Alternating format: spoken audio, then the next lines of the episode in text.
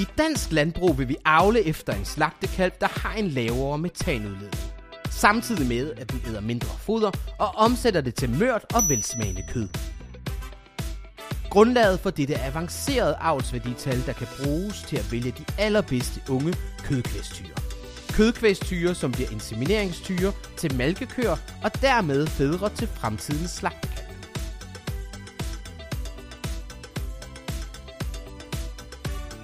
Grundlaget for avlsværditallene er registreringer på et stort antal kalve. Det er registreringer af, hvor meget foder den enkelte kalv æder om dagen, og hvor meget den vokser. Man kan dermed finde de kalve, som udnytter fodret bedre. Det er også registreringer af, hvor meget metan kalven udleder, når den fordøjer fodret i vom. Og endelig bruges billedteknologi til at måle mængden af fedt i kødet. Det har stor indflydelse på kødets spisekvalitet.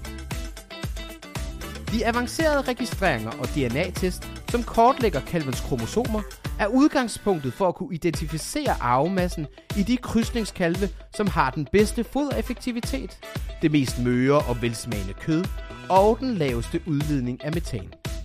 Den viden bruger vi til at udvælge næste generation af kødkvægstyre til krydsningsavl. Der er et stort potentiale i avl. Resultater viser, at kalve efter de avlsmæssigt allerbedste kødkvægstyre for fodereffektivitet bruger 8% mindre foder med den samme tilvækst i forhold til kalve for de mindst fodereffektive typer. Avl vil derfor kunne reducere foderforbruget i hele slagtekalvesektoren. Kvægbruget arbejder hele tiden for at finde løsninger på de vigtigste samfundsudfordringer. Og avl er endnu et håndtag i det store arbejde for at sænke erhvervets klimapåvirkning.